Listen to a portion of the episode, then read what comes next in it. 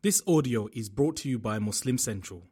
Please consider donating to help cover our running costs and future projects by visiting www.muslimcentral.com forward slash donate. Then Allah says, وَلَا تَقْتُلُوا أَوْلَادَكُم مِّنْ إِمْلَاقٍ And don't kill your children out of poverty. You're poor. You're fearing that your child will share the morsel of food with you, so you kill the child. Allah says, that is a major sin. Don't worry.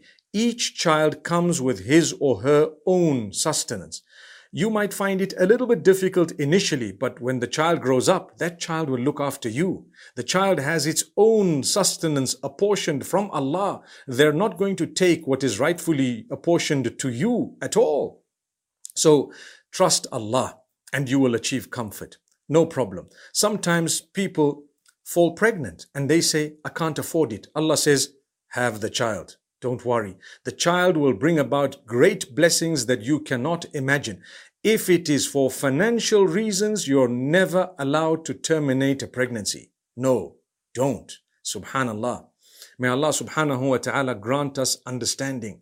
Similarly, when the child is born, some of the pagan Arabs used to kill the children because they used to fear them sharing the morsel of food, literally.